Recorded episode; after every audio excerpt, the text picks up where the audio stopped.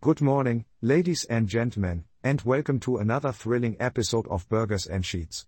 I'm your host, the adventurous Andy van Helsing. And I'm your cautious companion Casey. Welcome, welcome.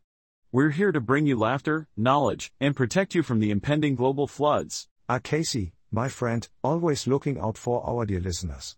How was your weekend? Any exciting Excel spreadsheets to report? Thanks for asking, Andy. Surprisingly, I managed to keep my workaholic tendencies at bay for once. Instead, I dived into the world of preppers. Fascinating stuff, really? Preppers, you say. What a timely topic, considering the recent flood crisis in the Netherlands. I propose we unleash our creative MacGyver spirits and explore what to do in case of flooding when you live below sea level. Absolutely, Andy. Should one stay at home and fortify their abode, or is it best to escape to higher grounds? These are the questions that plague the minds of our brave Dutch neighbors. Indeed, Casey.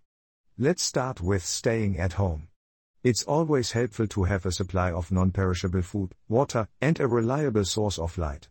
Oh, and don't forget a portable radio to stay updated on rescue efforts. Right, you are, Andy.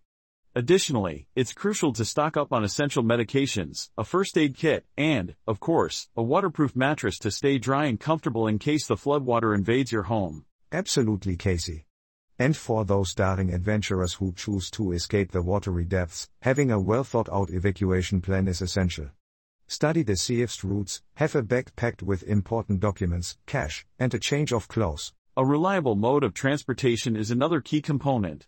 Leave the pedal boat for leisurely lake excursions and opt for a sturdy inflatable raft or even a canoe if you want to paddle to safety and style. Oh, and let's not forget about our furry friends Casey. They deserve a safe passage too. Life jackets for dogs and cats are not only adorable, but crucial in a flood situation. You're right, Andy. Our pets deserve the best. Now that we've covered the basics, it's important to remember that residents of low-lying areas should always stay informed about evacuation procedures and heed the advice of local authorities. Very true, Casey. A little preparation goes a long way in ensuring everyone's safety.